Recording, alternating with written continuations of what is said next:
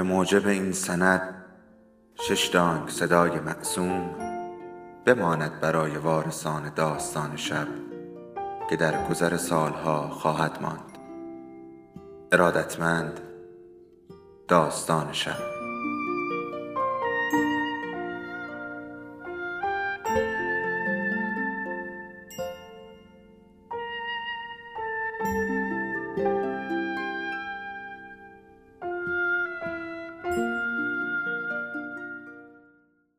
یکی بود یکی نبود.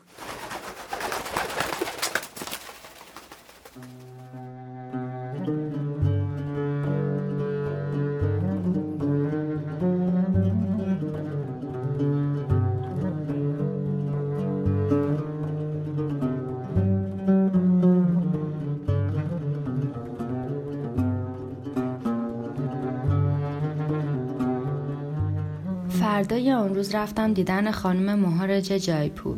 سوار یه هواپیمای کوچیک قراضه شدیم. چند تا بازیکن تنیس همسفرمون بودن و نفهمیدم واسه چی به اونجای دور افتاده که تمومش کویر و ماسه‌زار بود می‌رفتن. شنیده بودم که جایپور مثل فلورانس ایتالیاست ولی وقتی هواپیما روی زمین نشست از پنجرش تنها یه بیابون با ماسه های طلایی چندتا خونه نقلی و یه قصر سفید بزرگ پیدا بود. قصری که مال مهاراجه بود.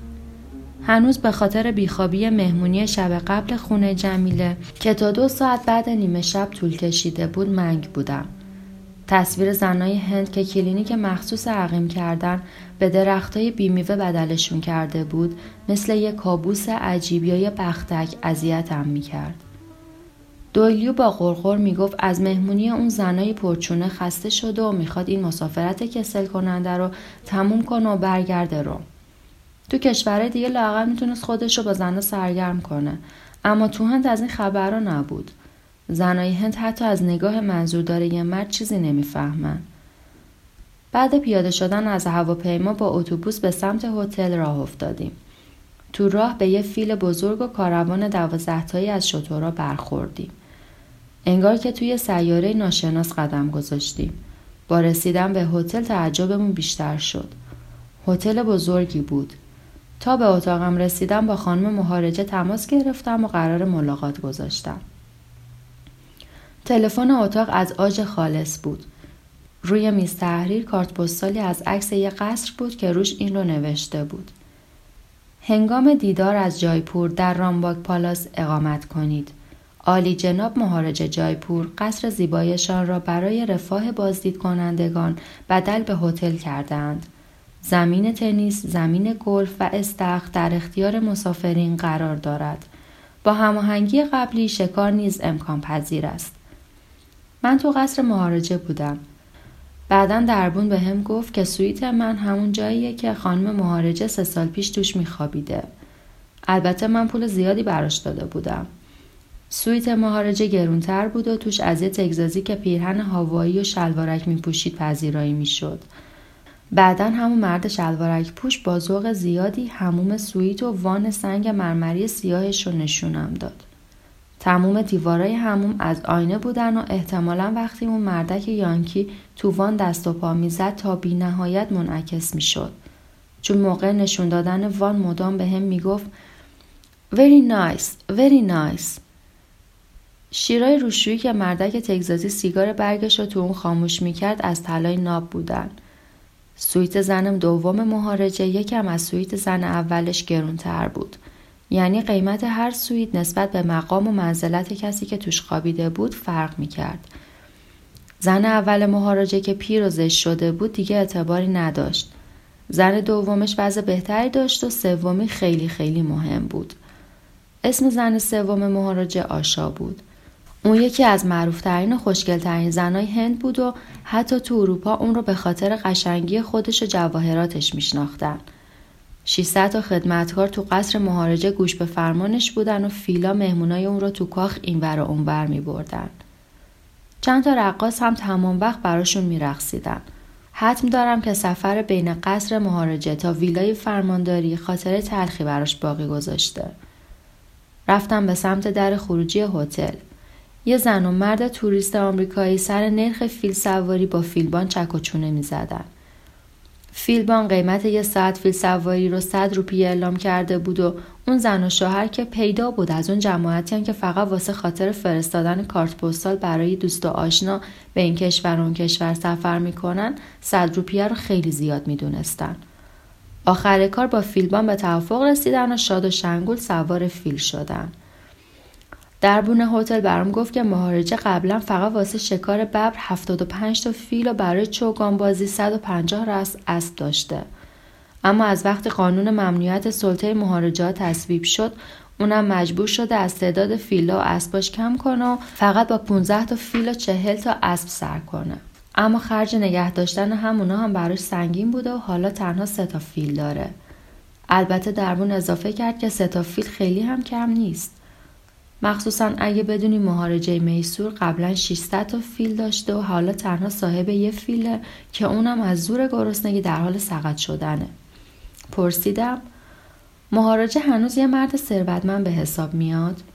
گفت مهارجه مجبور مالیات زیادی بده واسه همین از قصرش گذشته. با دویلیو سوار تاکسی شدیم تا بریم به دیدن زن مهارجه. سعی کردم راننده تاکسی رو به حرف بکشم. می‌گفت من که از کار مهارجه سر در نمیارم. اون کلی از هتل پول در میاره و هنوز بزرگترین کلکسیون مروارید و زمرد دنیا رو صاحبه. اما خودش رانندگی می‌کنه و راننده مخصوص نمی‌گیره. شاید از اینکه جایپور رو ازش گرفتن شاکیه.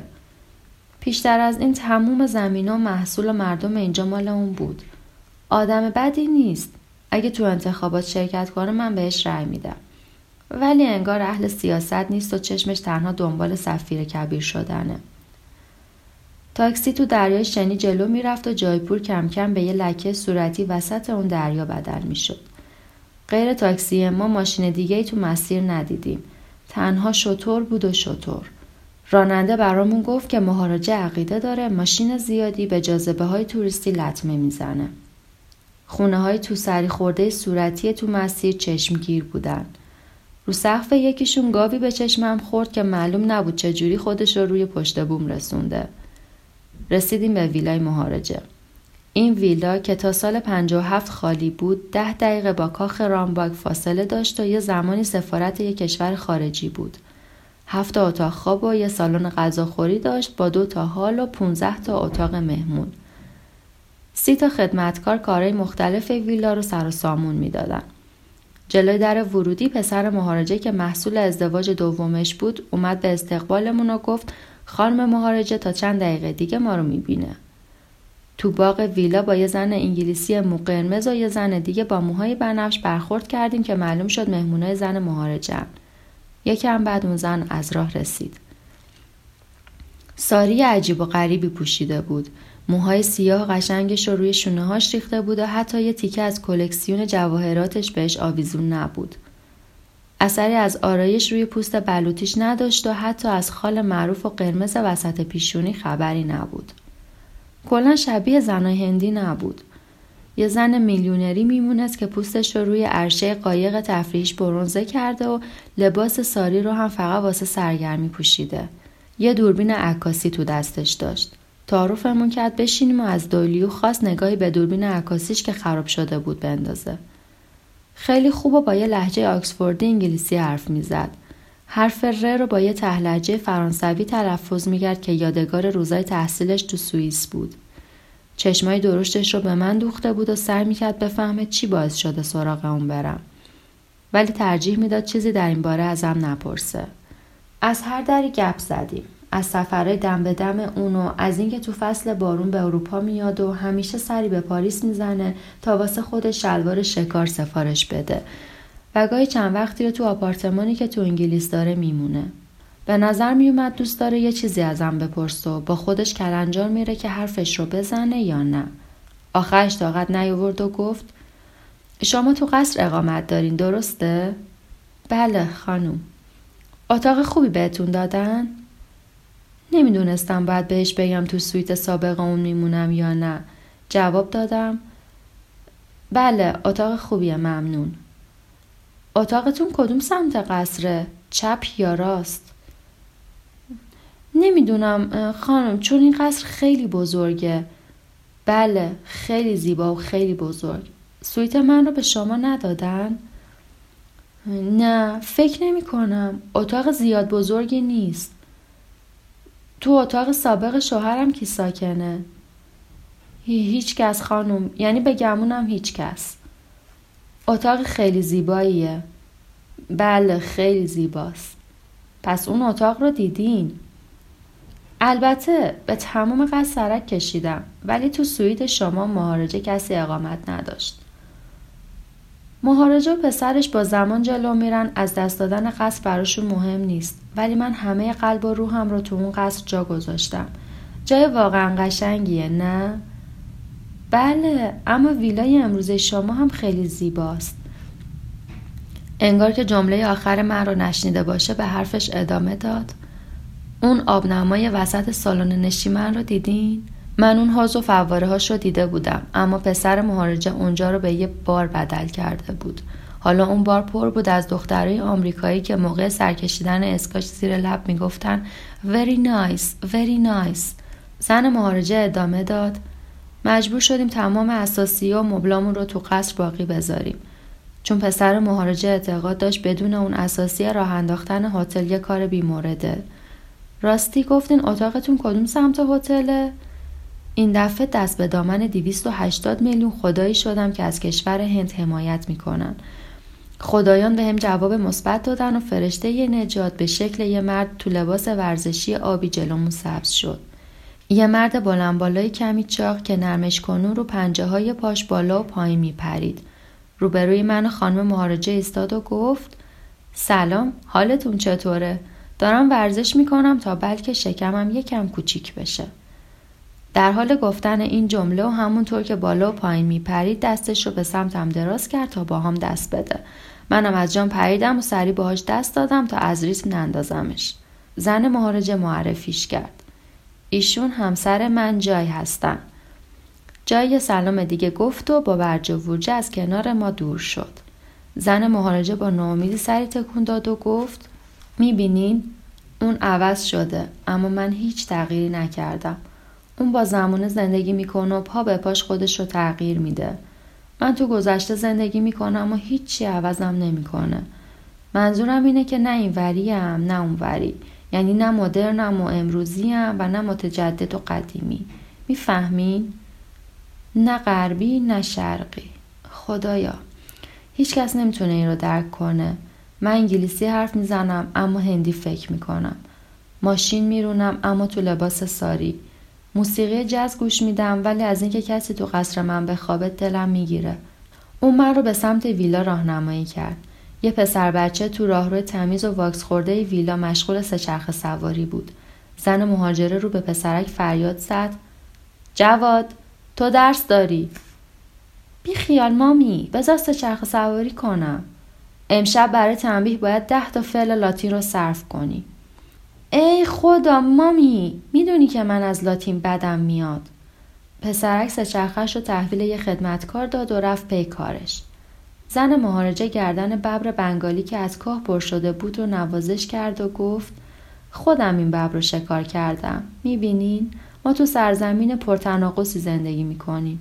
پنجاه میلیون میمون تو این کشور زندگی می‌کنن که خورد و خوراکشون قد خوراک پنجاه میلیون بچه است. بچه ها از گرسنگی میمیرن اما هیچکس میمونا رو نمی‌کشه. چون این حیوان توی هند مقدس به حساب میاد. ولی ببرا که آزاری واسه کسی ندارن رو می‌کشیم. میلیون میلیون گاو داریم که ترافیک شهری درست می‌کنن. ولی کسی جرأت بیرون انداختن یا کشتن و خوردنشون رو نداره. چون گاو هم یه حیوان مقدسه. زنای هندی هم مثل کشورشونن. پر چیزای زد و نقیز واسه به دست آوردن قانون حق طلاق می جنگن ولی جشن سیتا رو هم برگزار می‌کنن. شما می‌دونین جشن سیتا چیه؟ نه نمی‌دونم. خسته به نظر می اومد و به ببر پر شده از کاه تکیه داده بود. حس می کردم تب داره و باید استراحت کنه. جشن سیتا تو ماه اکتبر برگزار میشه. زنای یه خیابون یا یه محله و منطقه روزه می‌گیرن و دور هم جمع میشن و از خروسخون تا شب قصه سیتا رو توی آواز دست جمعی می‌خونن. سیتا خدای وفاداریه. وقتی ماه تو آسمون دیده میشه شوهر رو به زنش می‌کنه و میگه ماه در آمده ای زن. اون وقت زن یه مشت آب روی ماه میپاشه و از سیتا می‌خواد بذاره همسر فعلیش تو هفت زندگی بعدی هم همسرش باشه. حتی اگه از شوهرش بیزار باشه؟ بله، حتی اگه چشم دیدن شوهرش رو نداشته باشه. همه زن هندی از خدای وفاداری همچین درخواستی می‌کنن؟ بله تمامشون. کسی به این ماجرا نمیخنده؟ هیچ کس. شما چی؟ خانم مهارجه شما هیچ وقت آواز سیتار رو خوندین؟ خندید و جواب منفی داد. ازش خداحافظی کردم تا برگردم هتل. غروب جایپور خیلی زیبا بود و نمی‌دونم چجوری شد که از مرکز شهر سر در آوردم. شاید امیدوار بودم یه اتفاق تازه رو تجربه کنم. همین جور هم شد. به صحنه برخوردم که توریستا واسه دیدنش بالبال می‌زنن. اونم مراسم تشی جنازه یه آدم فقیر بود. مرده رو روی یه تخت روون ساخته شده از نی خوابونده بودن. یه نفر تب می‌زد و هفت نفر زن اون مرد مرده رو همراهی می‌کردن. بیوه اون مرد خیلی قشنگ و خیلی جوون بود. به ساق پاش خلخال بسته بود و انگشتاش حلقه های مسی داشتن. با تعجب تماشاش کردم. هیچ اثری از ناراحتی تو صورتش دیده نمی‌شد. قدماش رو جوری برمیداشت که انگاری داره واسه خرید خونه به سمت بازار روز میره. دنبالشون راه افتادم تا رسیدیم به یه دالون تنگ و تاریک جای سوزوندن جنازه ها بود. یه تندیس مقوایی که دوروبرش پر ستاره های رنگی بود به چشمم خورد. اون شیوا بود. خدای مردگان سرزمین هند. یه پیرمرد با موهای سفید و چشمای سرخ شده براش شم روشن می‌کرد. اونورتر دو تا کپ خاکستر پیدا بود. تنها چیز باقی مونده از دوتا جسدی که یکم قبل سوزونده بودن. مرد دیگه ای که یه میله آهنی دستش بود خاکسترا رو به هم می‌زد تا آتیش خاموش بشه و بتونن دو تا کپه خاکستر رو ببرن. بعدش رو به من کرد و عینها توتی گفت Big man 3 hour Small man 2 hour Baby 1 hour در واقع داشت برنامه ساعت کاریش رو برم توضیح می‌داد. تخت رو روی زمین گذاشتن. قوم و خیشا گرم چونه زدن سر قیمت هیزو می شدن که واسه سوزوندن مرده لازم بود. آخر سر مرده رو بالای یه تل هیزم گذاشتن و روش رو جوری با چوب پوشوندن که تنها سرش بیرون موند. یکی از فامیلا چوبی برداشت و محکم تو فرق مرده کوبید تا موقع سوختن جمجمش نترکه. آتیش روشن کردن و شعله های قرمز اون دالون تاریک رو پر کرد. دوباره بیوه اون مرد رو نگاه کردم. آروم و دست به سینه واستاده بود. هنوزم هیچ نشونه ای از غم و غصه تو صورتش دیده نمی‌شد. انگار این ماجرا هیچ ربطی به اون نداره. آتیش تن مرده رو خاکستر می‌کرد و این زن تو دود اون آتیش نفس می‌کشید. انگار توی عالم دیگه سیر می‌کنه. به چشمای مرده نگاه کردم که انگار داشت جماعتی رو که واسه تماشای کباب کردنش جمع شده بودن نگاه می‌کرد.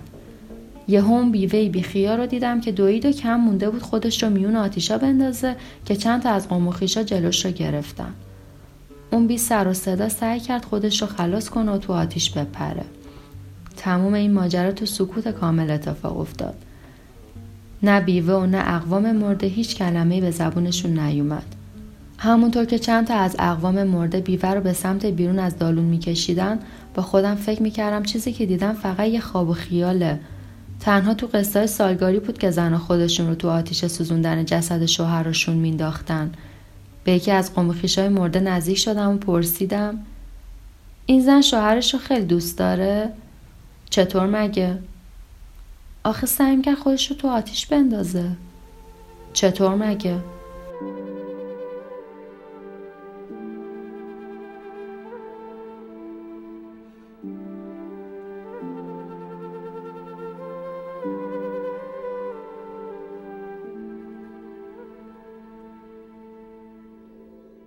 داستان شب بهانه است. برای با هم بودن دور هم نشستن شنیده شدن.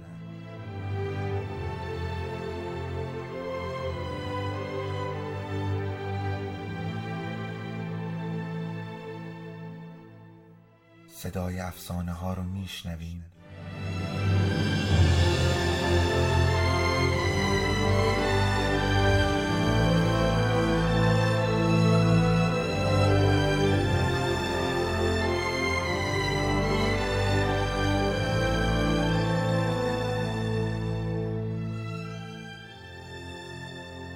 şerbet.